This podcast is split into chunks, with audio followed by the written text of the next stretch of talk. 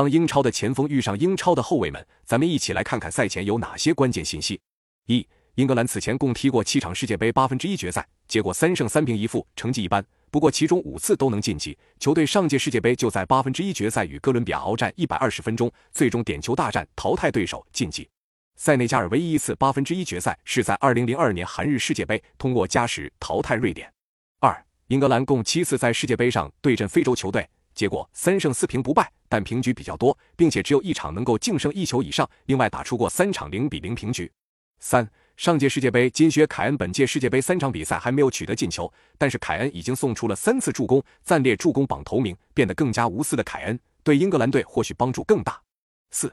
英格兰队曼联前锋拉什福德在小组赛第三轮首发出战，打进二球，首轮替补出场也取得了进球，展现出出色状态。他有望凭借这场比赛的出色表现进入到首发阵容。英格兰队在锋线上面的人才储备非常充足。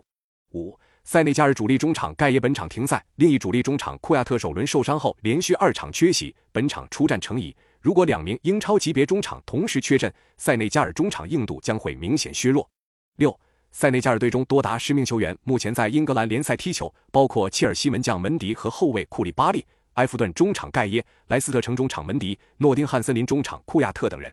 此外，塞内加尔主帅西塞球员生涯也曾在英格兰联赛踢了几年，对英格兰足球也有一定了解。那么本场比赛你更看好谁？